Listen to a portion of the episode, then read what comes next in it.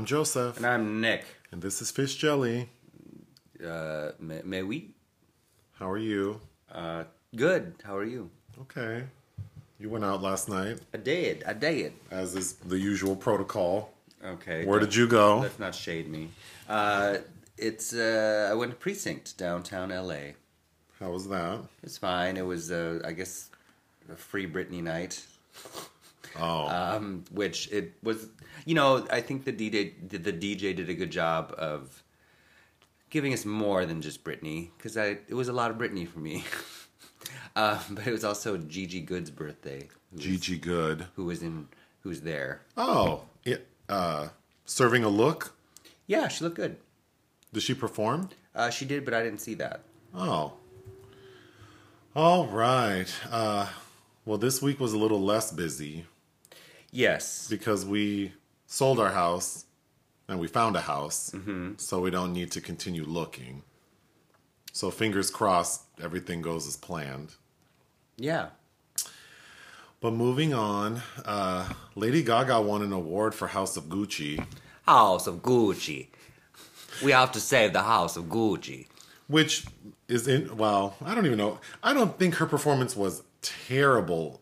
Like I think her acting was fine enough. It just, I don't think, I don't think that movie worked on any level. So she wasn't the worst part of the movie. No, but it I, the New York the it was the New York Films Critics Association that uh, hopefully LA will not follow suit. Yeah, interesting. But I guess you know, Whatever. Congratulations, girl. um, I was reading, you know, Alec Baldwin did another interview, a television interview about the shooting on the set of that film Rust. And he needs to stop. the district attorney for whatever county in New Mexico uh, is handling this said that, like, basically he needs to shut up. And based on the comments, he said that she's going to use, like, everything she can to the full extent, fullest extent of the law to make sure like everyone involved is in trouble. And she em- emphasized that because I guess in the interview, which I did read, but now I can't remember all the details. He, the the language he uses kind of like makes it seem like he's not responsible. Yes. But they're saying the district attorney's office is like anyone on that set who handled that gun, including the person who like was holding it and shot it, is culpable for what happened.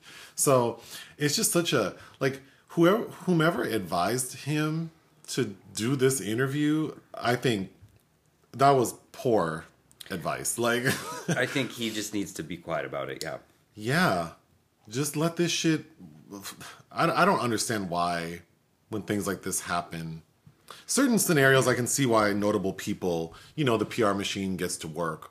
But in this instance, it's just like, yeah, I would just lay low, get some rest, drink some milk. I don't know, but poor Alec Baldwin.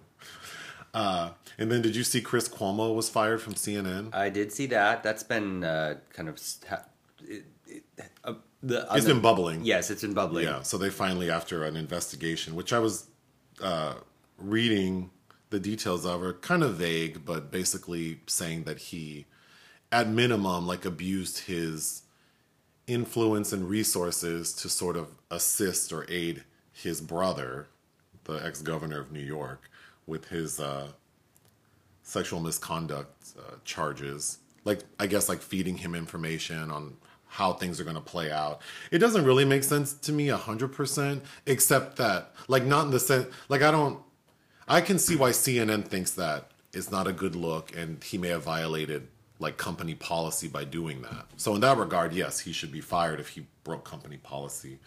But anyway, did you also see uh, Madonna's mad at 50 Cent? Oh, over what?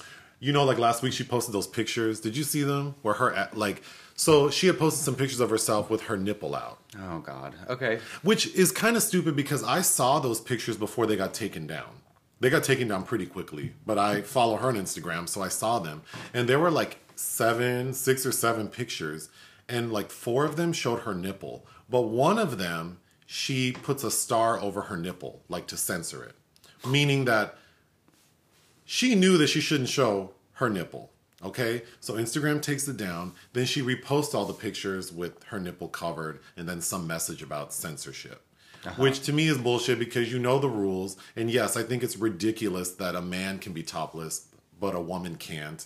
Because really, it's just like, you know, regardless of gender, like we all have titty meat and mm-hmm. areolas. Yeah. So why is it that some people can show? I mean, I have larger breasts than some women. You know what I mean? And some, but but you know what I mean. Some Yes. men have bigger, more titty meat than people who identify as women. So it's just so stupid. So I understand that part, but also when you enroll on a platform like Instagram, you accept the terms of use, and it says you can't if you're present as female, cannot show certain things. Right. So whatever, that's stupid. But then 50 Cent posted something about like he reposted the picture of her where her butt is sticking out from under the bed, saying something like basically she needs to get her old ass up, but who's gonna help her get up? And so then Madonna posted something like a picture of them from 2003 saying, I thought you were my friend and blah blah blah. And I guess this is how you get attention nowadays, is just being like an internet bully. Which he is. And then he responded saying, like, you know, so, sorry this upset you so much that you had to dig up a picture from 2003. like, bitch, we ain't friends. So it's just 50 Cent annoys me because he is a bully. And then it's like, Madonna, first of all, why are you posting pictures like this? But you do whatever you want to do. And also, you're Madonna. You don't need to respond to anyone. Well, who cares what he thinks? Yeah, I like mean, you don't need to respond to anyone. So I just thought that was wild. Okay, moving on. Um, for whomever watches like the versus battles, I really enjoy them. And the most, not the most recent one. The most recent one was uh, Three Six Mafia and uh, Bone Thugs and Harmony. And apparently there was a fight, but I haven't watched it yet. I will. But the one before that was Stephanie Mills with Chaka Khan. yeah, And you watched some of it with me. yeah. It's a little. It feels imbalanced off the bat. Okay, so Stephanie Mills, they're similar in age. Stephanie Mills is 64, Chaka Khan is 68. Um, Chaka Khan is an icon, like on her own as a recording artist and with Rufus. Like, I can name a dozen songs people should know. Stephanie Mills, I'm very familiar with, but I would say she's definitely not at the level of Chaka Khan. So, this to me seems like one of the most imbalanced versus battles to date. But people probably know her best. She won a Grammy for her song um, "Never Knew a Love Like This," which I think Which is that's a huge song. it's a huge song and was in. Uh, And it- it's in a ton of movies. uh, yes, in the television show Pose, season two, episode four, which I think is some of the best television ever. Um, it ends with um, a character performing to that song. So great song, but that's probably her biggest. And then she's also known for playing Dorothy on Broadway in The Wiz, like in the 70s. So her rendition of Home is very popular. So I do I know who Stephanie Mills is, but I couldn't believe they pitted those two together. But what was interesting about this versus battle is first of all, Stephanie's like um, energy level and her uh, sort of clarity is leaps and bounds above Chaka Khan. I'm 100% certain Chaka Khan was inebriated. She seemed fucked up. Oh like, my god. re- like it was really awkward because Stephanie Mills had to help Chaka Khan. Yeah. Like physically and with her music. And, Chaka was looking at her like and saying, Help me with this song. So I would say Stephanie Mills sang about 50% of Chaka Khan's songs for her. Then somebody had to come change her shoes. And at one point, Chaka looks great. She's wearing these stiletto heels and at one and looked like she was about to tip over. So then someone comes and changes her shoes to like these boots. And she still was boots. like wobbling all over the place. That was really awkward. But throughout the battle, they kept talking about how they're sisters. Like you would think these two are so close, like inseparable. And then at one point, Stephanie Mills um, has a child she had later in life, and the child has Down syndrome. And at one point in the uh, performance, she brings her son out on stage, which was a really sweet moment because he's dancing with her. And uh, I don't know if it was because Chaka was drunk, but she was looking at that boy like she just saw like a magical creature. and then she says to Chaka like something to the effect of like like she didn't know her son ha- had Down syndrome or that she had a son who had Down syndrome. And then she goes, "Now, oh, now I even love you even more." Yeah, she did. because she calls him special. Yeah. and I'm like, "Oh my god." First of all, aren't you two sisters? How did you not know this lady has Mm-hmm. a special needs child? And then the way she looks at him like she can't believe that that's her kid and that she calls him special and then says, I love you even more. Yeah, I don't know if she just like is on some medication she's not supposed to be drinking on, and they, they decided to whoop it up before, but That was a train wreck. Um, it was entertaining. Also, it took forever to get the show started because they spent an hour like highlighting female DJs, and there were all kinds of technical issues. And I don't know, these versus battles are getting out of control because they've evolved. Yes. from like just like two artists sort of playing their music to all of a sudden now these artists have to perform a mini concert, like performing over their tracks, which generally doesn't even sound great because, yeah. So it's a weird thing. I enjoy them, but it's online. Check it out. Okay, Canada's Drag Race season two, episode eight. This one was um, where the top, uh, the the five remaining contestants had to take uh, two S two two S LGBTQIA plus. That's a new acronym that I've that I learned of. The two S in Canada, I guess they represent two spirit people. which is great, but also uh, It's a lot. also when did why we need to go back to umbrella terminology and and acknowledging the intersections underneath that umbrella. Like to, it's just a lot. The acronym's a lot. It is a lot. I think we could find something. You know, the homosexuals could definitely come up with something that's better for brand marketing than. It's not elegant. Like, well, it's also not consistent depending on who you talk to. Right. And then for a lot of non queer or trans notable people who talk about these issues, it's always very awkward hearing, you know, someone like Oprah Winfrey Mm-hmm. try to use the acronym. And it's just like you can tell they're really focusing on saying it correctly. Yes. I think we need something that rolls off the tongue a little bit better. Um, I personally like the term queer, but I know a lot of trans people don't. So, yeah, we need to find a, wor- a word or even a letter that, like, let's just reduce it to a letter. But anyway, uh, the five remaining contestants had 2S LGBTQIA plus teenagers come on, and they had to like make them over for a prom. And the concept was like because a lot of queer and trans youth don't get to have a prom because they're often bullied out of it or not allowed to uh, present how they want at the event. Right. So I thought the gesture was lovely. Um, my biggest critique of these types of makeover challenges on Drag Race is that the people never. How do you say this? I think the people they bring on, like when they make over veterans or family members, it's always like there's a couple, there's some that are a better palette to paint on.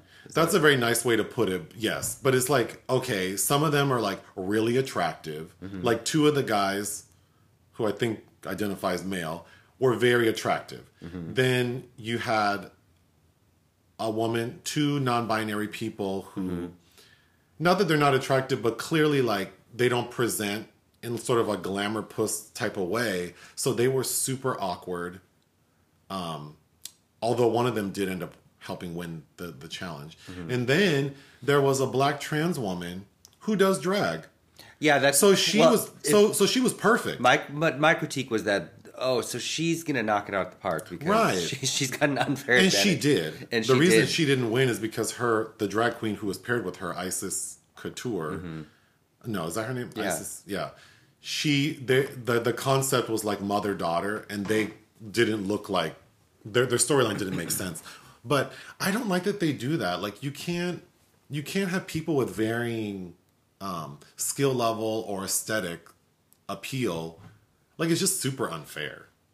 Um, but anyway, I thought that there were a lot of sweet moments with these young people talking about um, their experiences and how much it, like the show means to them.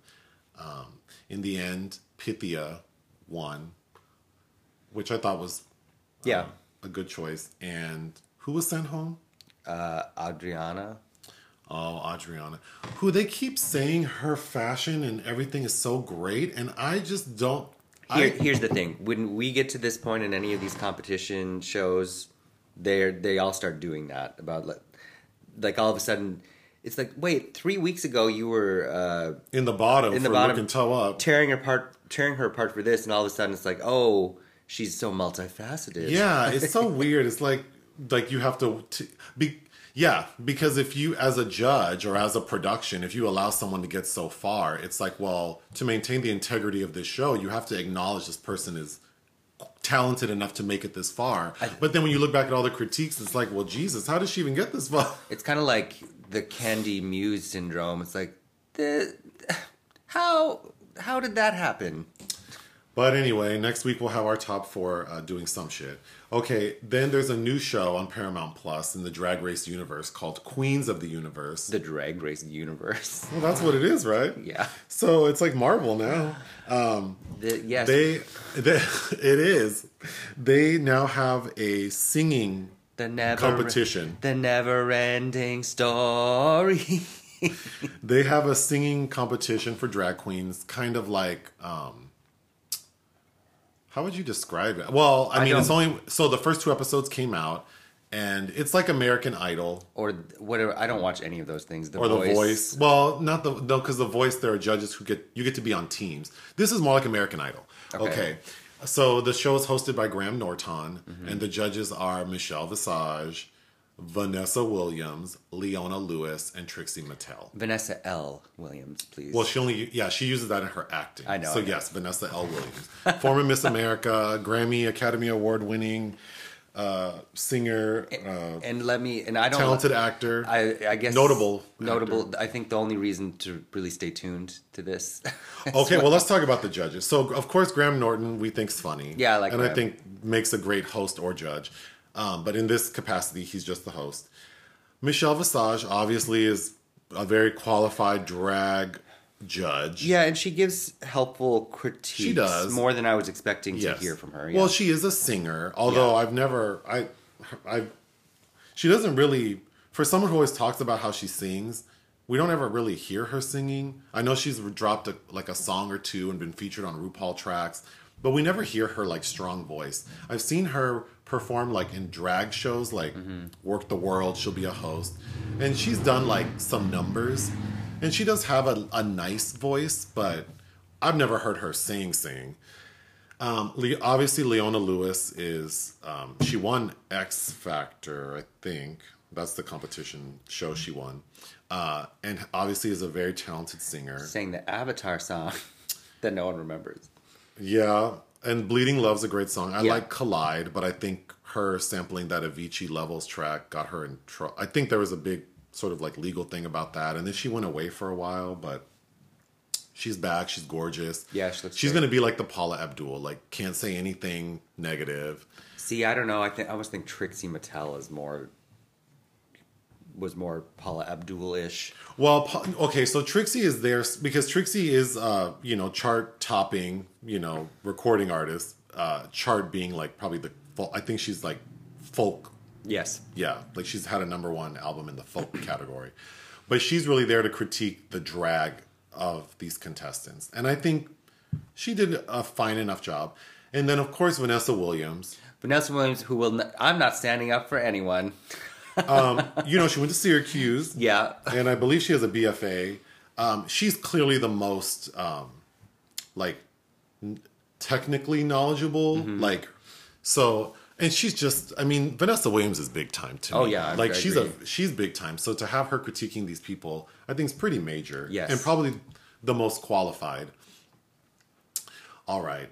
The first episode, they bring out seven contestants, Mm-hmm. which seemed kind of small because the prize is two hundred fifty thousand dollars. So the seven contestants come out. They each sing a song. The, the the theme was "This Is Me," so perform something that shows us who you are. Then episode two is another seven queens. Um, I was impressed by all of them except one, Uh, Jujubee. not there were a couple but Jujubee is iffy ones, but yeah, Jujubee was So Jujubee's been on like Drag Race season two, yes. and then All Stars Uh, two, and then All Stars four. yeah, And we have heard her sing live before, and it wasn't great. it's okay. Well, her first time was a like a train wreck. The second time was okay, but we had already heard like 11 queens sing the fucking roof off. Right. And so it's like, I don't know why Jujubee will come out here and embarrass herself. And she surely did. She came out there dressed like she was the most plain of all the queens. She comes out and sing Ariana Grande's I'm So Into You. And it was so flat. It was very flat. So awkward. Um, so all 14 queens are up there, and the judges say, well, we can only keep eight people. We're getting rid of six. And they get rid of six. I was fine with all six they got rid of, except Lavoie. Well, uh, But then at the very end, we see that like after they've sent the six home, we see all the judges going like, "We made a mistake," and then Vanessa Williams is like, "Well, we need to do something," and then it's like so overly produced and fake. we can do whatever we want. We're the judges. But- well, actually, I think the producers might disagree with that. But um, yes, it's very, very much of shows of that ilk. But I have to say, I was thoroughly impressed by the singing of these queens. Yes. Like, and I will definitely be watching the. And I love how Vanessa would be like, "That song's been done to death, but you did a really good job." Or she said, like, someone sang At Last and did an amazing job. And Vanessa was giving them high praise. And she's like, I hate that song. Yeah. Everyone sings it. No one does it justice, but you actually did. But I feel like Vanessa's going to be a great judge. Or the first, the first performer did uh, Amy Winehouse, and she's like, "Oh, you made this sexy." Because Amy couldn't. like Jesus. Yeah, I, I think I'll really, really like Vanessa Williams in this show. Um, and again, these queens are so talented. So, Yes, and I like that the you know because uh, what what's the American Idol like all the gay contestants that came through that I I think were always their their queerness was diminished like Clay Aiken obviously and yeah. uh, or even uh, Adore well, Adore Delano. There have been so many queer people on that show. Adam Lambert Yeah. Yeah. So it's nice to see these super talented people That getting to perform in their natural habitat right that don't it's it's not where it's uh it's it's can it's uh, using the parameters of Middle America but isn't expressly for them that being said, I don't know like how many singing drag queens are there? Like Well, see, that's where it's you're gonna get some bitches that are like, I am not a drag queen, but I'm a singer, so I'm gonna do drag. well because some of these queens like when because you know before each one performed we would get a little montage of who they are and some of them it seemed like i don't Oh, think you a- have a drag career You're a musical. Theater I think you're a musical kid. theater musical musical theater queen, and you just slapped on a wig and some makeup to be on this show. Mm-hmm. But that being said, I don't mind it. I mean, when you think we have shows like The Masked Singer, like Well, but like I said, I don't watch any of that. So. no, but this is and but I and I do. So this is far more entertaining for the likes of me. So I would recommend it. It's on Paramount Plus. But anyway, we can move on to films released that we you didn't cover. Um, I need to take a bathroom break. Do you want to start with the power of the dog? No, I'm not going to start with that because I feel like we need to talk about that. But anyway, I'll start with you go. Uh, so Flee uh, was a Sundance film that's actually an animated documentary, and I haven't seen it, uh, but it is a about an immigrant from Afghanistan who moves to Denmark as a child, and 20 years li- later he's living with his boyfriend, and uh, it's my understanding that some secrets come out that are haunting. Uh, so I, I didn't have time to watch this this week, but I really want to. Uh, and then of course there's a new Diary of a Wimpy Kid. Uh, I had no interest in that, even though we had a screener, and I actually don't even know anything about that at all. Uh, and then Paolo Sorrentino's The Hand of God. Uh, that's premiered on Netflix. Uh, first or premiered streaming. Uh, I covered it out of Venice uh, in 2021, and of course, it won a prize. I'm forgetting which one. I didn't really care for it. Uh, I liked Sorrentino's early work. Uh, probably The Great Beauty is my favorite of his, but it felt very Fellini's uh, Amarcord, and I I liked everybody in it except the main character, who's this boring straight white kid. Uh, and you're actually burning that candle right now. That's part of the swag we got from the Hand of God package. Oh, you know, um, I'm, I'm gonna have to post our PO box soon because I think a, gr- so. A great gift for us is um, red wine Uh huh. and candles, Yeah. but no cheap shit. And I don't want my house smelling like Well, I don't know. I, apple pie or um, I, I do like black box wine. You like black box um, Pinot Noir, Red. and you also like Any uh, red. Coppola Claret. Coppola Claret. That's the one that has the gold netting around. That's it. not why I like it. It has a nice no robust. for flavor. people like when they go get it, they'll know it's Yeah. that one. That's what I'm saying. Oh, oh. Um, but yes, candles, something a little more elegant. I like musky, spicy things. Some good references from fragrances I like are Santal 33 by Le Labo. Um, That's expensive. It is. Uh, I also like Spice Bomb from Viktor and Rolf, Mm-hmm. Uh, Chanel Blue. And then there's a new fragrance by the company Tumi who make bags. They have one called, um, oh my God, Continuum. It's new. Mm-hmm. That shit smells so good. But anyway, yes.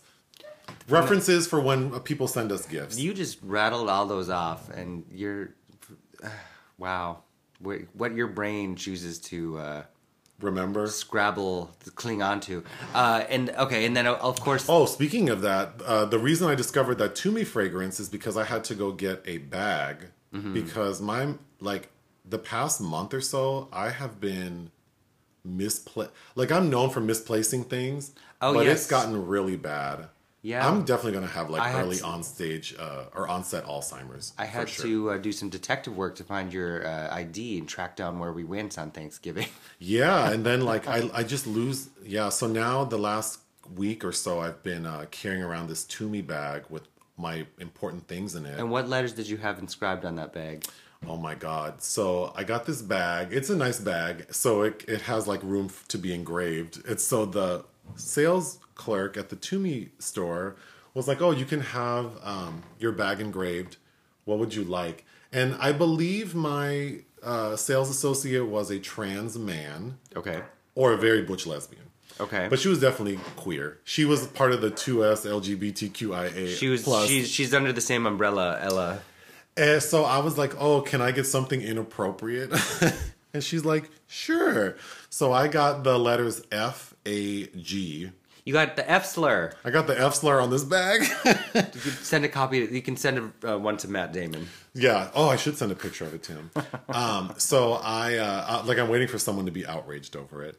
Also, uh, since I just came back from the bathroom, I feel like this should be a PSA for um, benign prostatic hypertrophy, which is an enlarged prostate, which is why I have to use the bathroom all the time. Yeah, road trips are.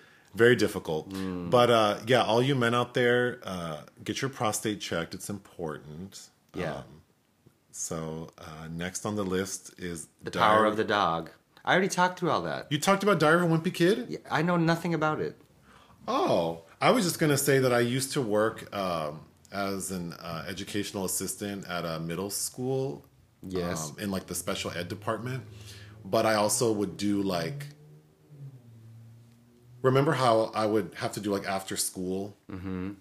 which the money was really good because if we stayed after our allotted time, because it was like a union job, like the pay was double. So it was really good money to stay after for an hour for all these after school programs. And something that I learned working for the school district, and for all you people out here worried about the president, you know, the states are allotted money by the federal government for education, and then the state allocates it to different school districts. And then it's your school board that decides where this money goes. And a lot of these schools have a ton of money at their disposal that just goes wasted every year. Like if mm-hmm. they don't use it, it just gets absorbed back into the budget, and that determines the budget for the next year. Right. So, like the school district I worked in, there was so much money available for like after school programs, and there was just no one to execute these things. So I remember like they were just desperate to have anyone stay. So I'm pretty proficient in math and science, so I would do these um, like workshops after school that no one would attend. But the parents would complain like we need somewhere to basically all these parents want somewhere their kid to be able to stay after school because they don't want them to come They home. don't. Yeah, they need babysitters. So all of my like math and science tutoring sessions turned into like study hall, which then morphed into movie time. But then it was really hard to get movies approved because obviously in the area I was in, it was su- ultra, you know, conservative, and the the only movie that the kids and these are all middle schoolers was Diary of a Wimpy Kid. That seemed to be like the most popular. So I watched. I think there were two out at the time. I watched those all the time, Okay, I haven't seen any. and I found them, um, you know, maybe because I was stuck there. Yeah, you you make the Okay. best of it. Finally, The Power of the Dog. which I'd wish we had made time to cover, but we didn't. That Did I watch it? No. Oh. It opened last Wednesday on Netflix. Opened. It's streaming on Netflix, but that premiered in competition in Venice. Uh, I, I believe she won Best Director. Uh, it's What Jane, is it about? Jane Campion. It's based on a book. It's uh, kind of a uh, neo western. Uh, it's got some queer elements to it. Uh, it's a tale of two brothers Okay. and Kirsten Dunst and her gay kid, right. technically. Uh, it it's very well done. I liked it a lot. Uh, it probably will be in my top twenty of the year. I wish you had made time to watch it, but you didn't, Blanche. well, yeah, it didn't happen. Okay, movies we watched for fun. I didn't watch any of these. So this was movies you watched for fun. Uh, the Big Street. Oh, you watched part of that uh, because that? Be- being the Ricardos is coming out this week. Oh, with Lucille Ball. And one- oh, where she? Yes. So one of the, I'm I'm very familiar with Lucille Ball's career before Lucy, and she was in a lot of film noirs, uh, and you know was a contract player at RKO, and they they were grooming her to be a star. Uh, so she's in a lot of very interesting film noirs. One that I really like called uh, The Dark Corner, directed by Henry Hathaway, who has directed one of the best uh, film color noirs of all time with uh, Niagara with Marilyn Monroe, which we we seem to kind of watch that every other year.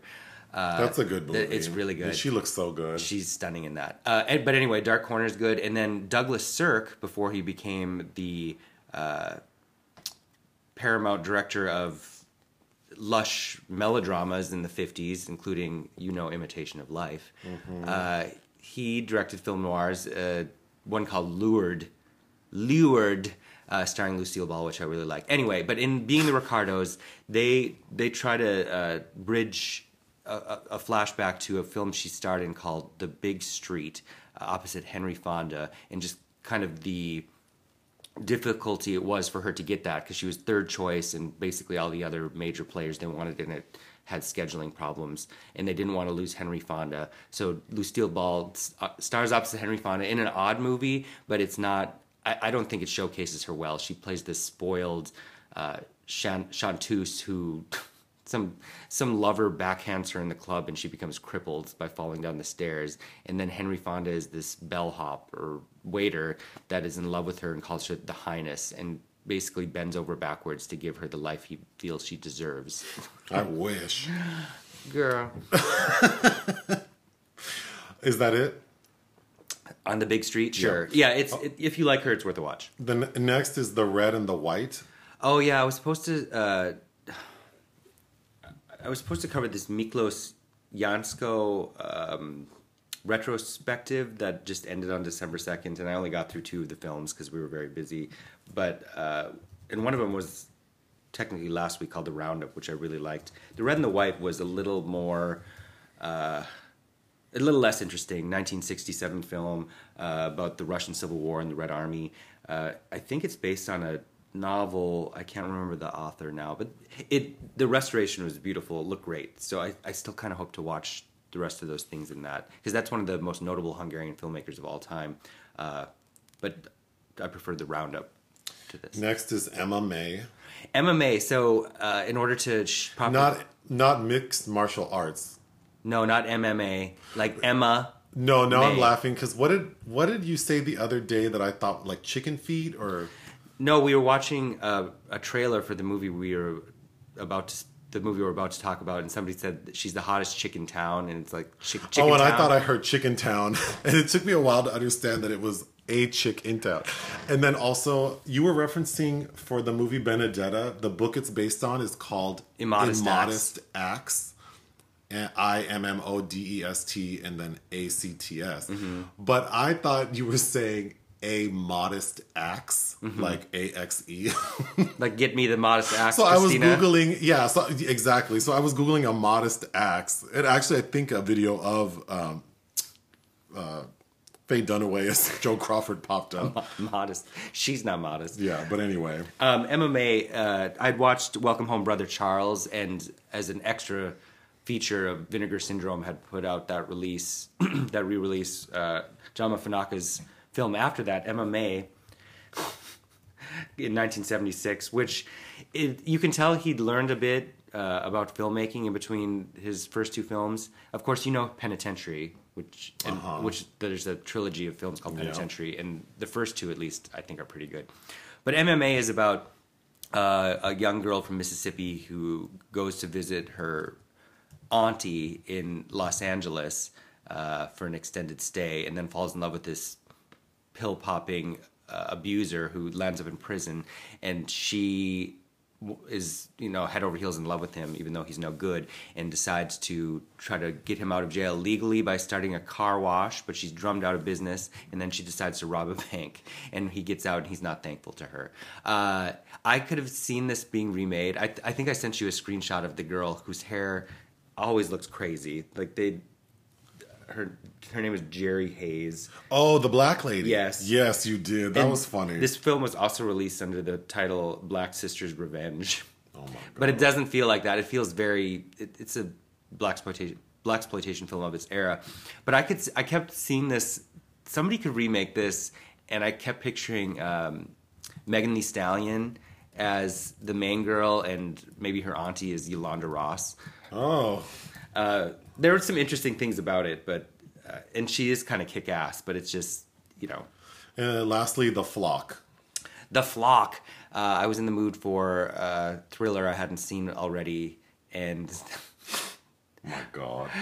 this is not a good movie. It's from 2007. It's with Richard Gere and Claire Danes. Although it made me realize I kind of miss seeing Claire Danes. It's terribly written, but it's uh, directed by Andy Lau, who is probably best known for his Infernal Affairs films, which Infernal Affairs was remade as The Departed by Scorsese. Uh, so this is this was kind of probably Andy Lau's bid to do a big Hollywood movie, and it's about uh, a cop that's there. No, he's that's the thing. He's not even a cop. He's a public. He works in the public defender's office. Uh, God, now I need to look it up because it makes no sense. They're these characters are written like they're cops on an investigation. They're public. They work for the Office of Public Safety. Oh. So it's like they're not social workers. like parking enforcement? They're- Like what are we talking about? they're they're out like monitoring uh, reports of like women being abused. There's that I would assume you'd be working in conjunction or at the behest of the police, uh, but they're out doing their own thing. And Richard Gere is being forced into retirement, and he's training his new protege Claire Danes. But he- secretly, he's going out and uh, taking matters into his own hands by like beating these abusers on the street in disguise. Uh, Avril Lavigne is in it. She has one scene Oh god. uh, as a as a victim. It's just not good. It's it's. I hate the look of it, the writing, uh, the uh, what they do to Claire Danes' character. It's like they make. Did you not know what job you're signing? Well, that's it's crazy. It's like, do you not know what job you're signing up for? And also, I don't think this is the job that these people do. Um, but yeah, I, I just I haven't. Besides Infernal Affairs, the only other Andy Lau movie I've seen is uh, The Revenge of the Green Dragons with Ray Liotta, and I also remember thinking that wasn't good as well, and I think maybe language barrier issues. Moving on. So you don't have any projects of interest. I do True to the Game 3 is in theaters and I am interested in watching that because I did enjoy True to the Game too. But we haven't seen True to the Game. But that's okay. That's okay. Um, I remember the review we did of that. I didn't. It didn't register to me why they have. Uh, uh, I've only ever been to one funeral in my life, so it didn't make sense to me. Well, they have a what's it called? Awake? No, like a year later, a remembrance. Oh, a or- remembrance. There's Yeah, a different name for that. I don't know. A repass? Is that what it's called? I don't, know, but it, I remember being so perplexed. Like, why are these people doing this right now? Uh, But I did find it entertaining. So, um, you know, maybe I'll watch that. and Tamar, is she in the new one? You know what? I don't even know who is in it. I'm assuming. I mean, I know Quadir is in it. Um, but yeah, I don't even know who's in it. I should look it up. But moving on, the uh, the obituary section. There's no one in it, so I guess that's good. Oh, I feel like somebody died. I'm forgetting. But Wow. anyway, All right, so the movie for this week is a movie called Sugar Hill, a 1974 movie, not to be confused with the 1993 film Sugar Hill starring Wesley Snipes. which I've seen that. Uh, we had a. Uh, yeah, I watched that. I think over the pandemic, and I I, I think I watched. We're still in the pandemic. well during quarantine Okay. when we were stuck at home uh, and i remember thinking it's a little dull and i was hoping it would i would be kind of like new jack city but it's not and and i also had hoped it was a remake of this film which i have been aware of but never seen and it is not Okay, so this film, Sugar Hill, 1974, directed by. Paul Maslansky, who's better known as a producer of the police academy films this is the only film he directed All right, the basic story but is. but also why did you pick this film this was your selection well, we watched the trailer yeah i showed you the trailer and it looked fun. yes Uh, the trailer is more fun than the movie is.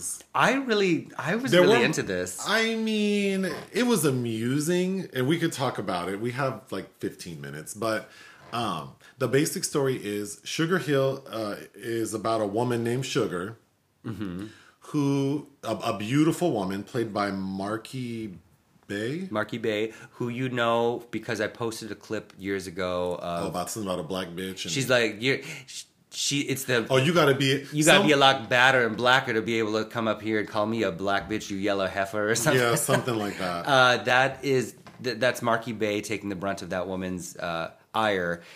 And that was 1970s, The Landlord, directed by Hal Ashby. But she uh, retired. uh, well, let me tell the Okay. basic story. The basic story is Marki Bey plays a character named Sugar, and she's this beautiful woman who's dating this man who owns like a nightclub. Mm-hmm. But but then there's this white like businessman, criminal enterprise person who kills her man because he wants his club. So she wants to exact revenge on this man and everyone involved in the death of her loved one. Mm-hmm. So she, her mom, Mama Matris, is like a voodoo, A voodoo queen. a voodoo queen. And she's estranged from her mom because she doesn't believe in voodoo. But she's so upset about the death of her man, she goes to her mom and says, like, I need to do something. And her mom says, okay. So they climb up into the woods and summon Baron Samedi, who's like this evil spirit man. Think Papa Legba from American Horror Story. I thought he looked like if you mix like a circus ringleader with a pimp. yes. Uh, like, yeah. But anyway, um, she trades in her soul, which he says, I don't want your soul, I want something else, which looks like he wants like some vagina maybe. Because he has a harem of hoes, I don't know. of undead, of undead hoes. But anyway, she uh, uses this evil spirit to basically one by one kill everyone involved in her man's death up to the main guy whose name is Morgan. And it's very predictable. She kills him the end. Yeah, it's very Bride Wore Black. Yeah. Okay.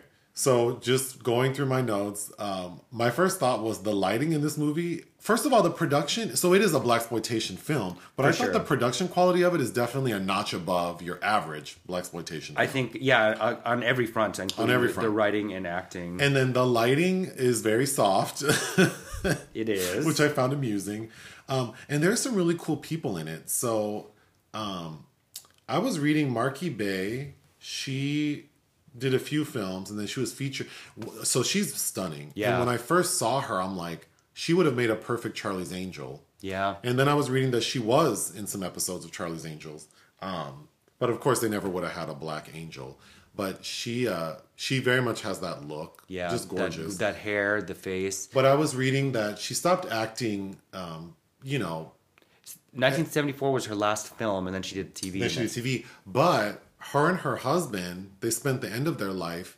They started a business in LA called Mur- like they started a murder mystery cruise business okay. where they would host like you know dinner murdery murder mystery dinner shows Murdery. murdery mystery dinnery shows on a cruise line.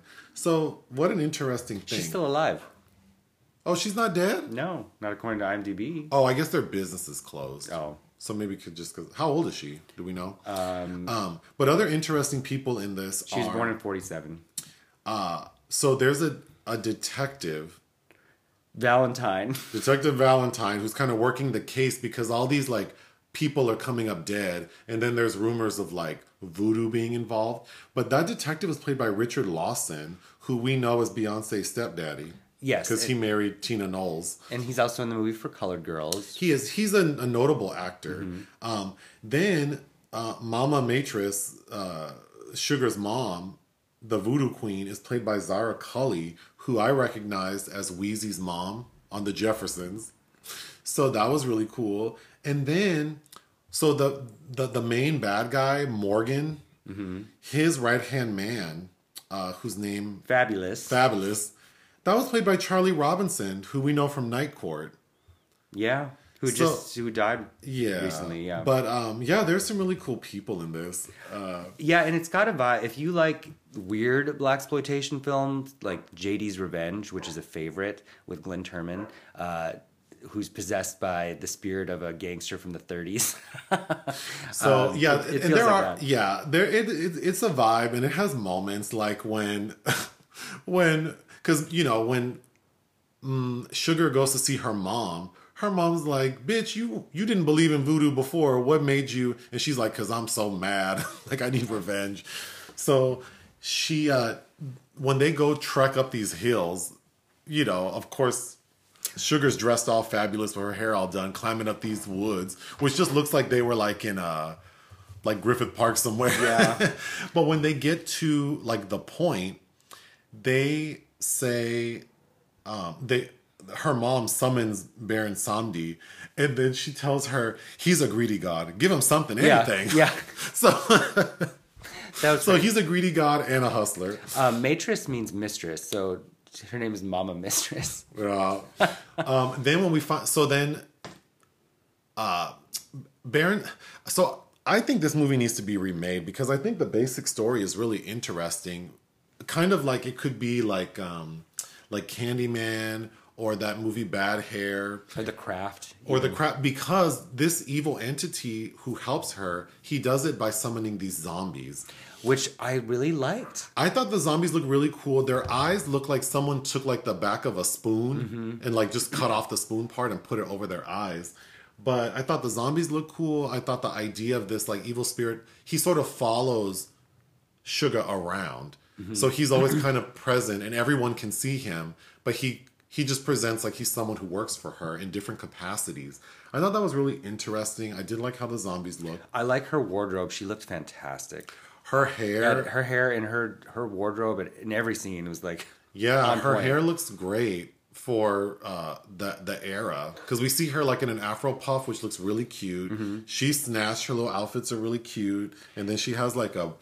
It looks like a press and curl. Some moments it looks like it is actually her hair, or some of it left out, and then sometimes looks like a wig. But even then, it looks really nice. She had a way of speaking uh, in this role Oh yes, that was reminding me of either Liz Taylor or even Ann-Margret. Yes, her manner of speech was very interesting, and also the characterization because she's kind of like very bubbly and polite while she's out here killing fools with zombies. She even well, she had before she was with her current man that died. She had a dalliance with Detective Valentine, as they keep Yes. referring to, and she has to get. He's getting too hot On her trail. so she has to. Him, she does some voodoo on him to break his leg. and then she goes and visits him at the hospital. She's all bubbly. She's all bubbly, and then when she leaves, she's like blowing him kisses, like ta ta, He, he goes, I know what's happening. She's like, okay, bye. toodaloo, bye. She is, uh, she's definitely the highlight of this uh, movie. Um, there's a scene. So Morgan, the main bad guy, he has his like uh, bottom bitch, this white lady, and she's very racist, the white lady, because uh-huh. Morgan likes sugar, because Yeah. what straight man wouldn't like sugar? But uh, the, his little white girlfriend doesn't like sugar and keeps calling her the N word and is very resentful because obviously sugar's a better bitch than she is. But mm-hmm. there's a scene where this woman's name is Celeste goes to visit Sugar at the bar she owns mm-hmm. because her man left the bar to her, and the whole plot is that Morgan, in in addition to Sugar trying to kill all the people involved in her man's death, it's also Morgan trying to buy the bar from Sugar and like kind of like intimidating her. But Celeste goes to visit Sugar at the bar and they get into a fight. and then the bartender of this bar Sugar owns is just standing there watching. Yeah. He does nothing. He gets her a bucket of ice. At the very end, when she when Sugar knocks Celeste out, the bartender gives her a big bucket of ice to throw on her. like, I thought that was funny. Also, Sugar works as a photographer. Yeah, random. A, a Like lot ran- of a lot of women roles then, like Stepford Wives, Well, what's the one where Eartha Kitt is like, Friday Foster, and she's she's like the the three seasons of S E X. It's kind of like that, but the first time we see Sugar I shooting the model, Where she's like, I said Kalahari Sunrise. that's from that Eartha Kitt movie. No, in this movie, the first time we see Sugar shooting the models, first of all, these models look raggedy and they won't stop moving. They they they look like What- jumping beans. What she ta- They're like throwing a beach ball on a lawn. No, that's the second Oh, okay. scene. The first scene is just these three models looking so random. They're all wearing different kinds of outfits, and they they don't look like they belong in a photo together, and they won't stop moving. Or it's like, yeah, like um, Like like they won't stop moving. So it's like, how is she taking photos? And then we see Sugar taking the photos, and she's like maniacally snapping this camera that looks like she's not even looking through the lens, and the camera's all over the place. like Faye Dunaway in the eyes of Laura Mars. It's not even that focused. um, okay, then Detective Valentine is doing his research and he believes in voodoo. And at one point, he goes to the Voodoo Museum and Research Library. yeah, there's a big sign. it's like a Like God, this is really a like problem the here. Smithsonian. Like, There's a scene where one of the bad one of the bad guys who's about to get killed visits Sugar's spot, and we see a killer chicken foot. Like there is Yes. a chicken's foot with like some kind of ornamentation on the top of it that is like animated to like kill this man. yes, it, I thought that was really funny. I thought that looked really good. That also reminded me of a scene from the the Deep, which is by the author of Jaws and was adapted by Peter Yates. And there's a there's a really interesting voodoo scene in that with chickens.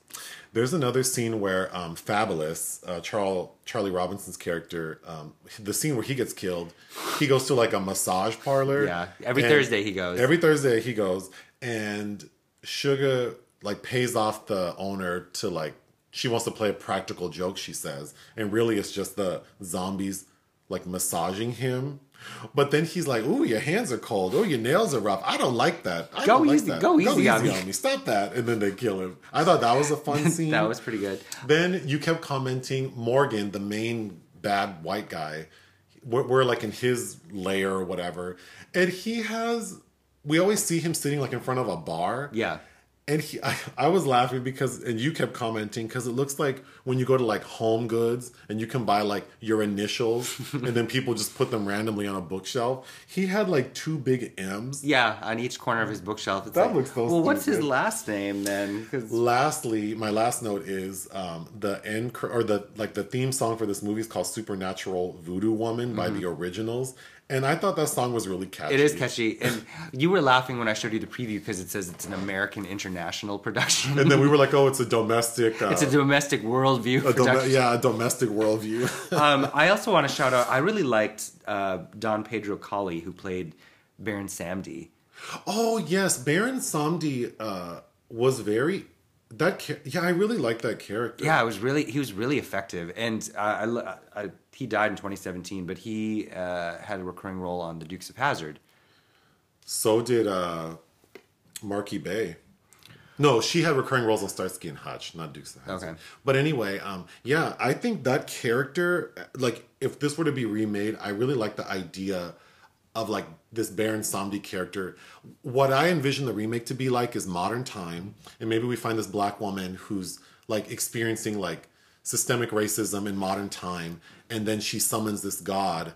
So it would have to be like a dark comedy for people to tolerate it, I think. But like she uses this evil spirit to sort of like exact revenge on all of these white, you know, characters who are, you know, oppressing her in some way. But then it would probably have to be like the power goes too far, and she's using it on everybody.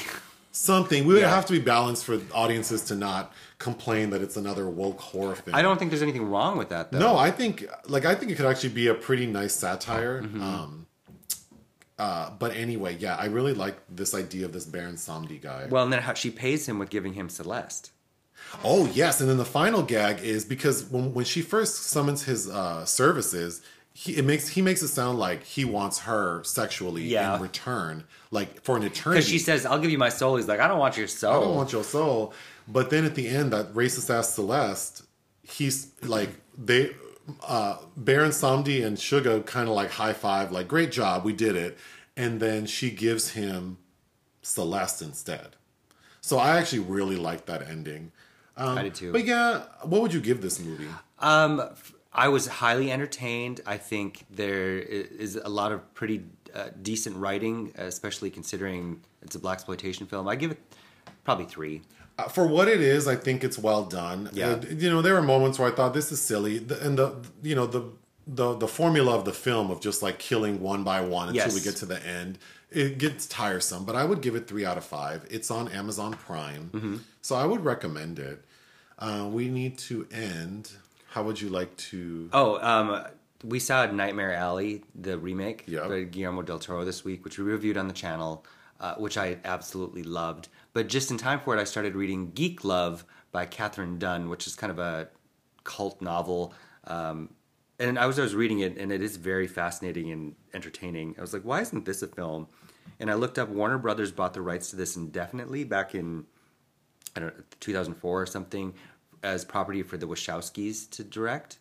Okay. So I don't know. I, I don't know. But anyway, I had a quote from that novel, um, which is about a, a husband and wife circus performer who experiment on themselves to basically breed their own freaks.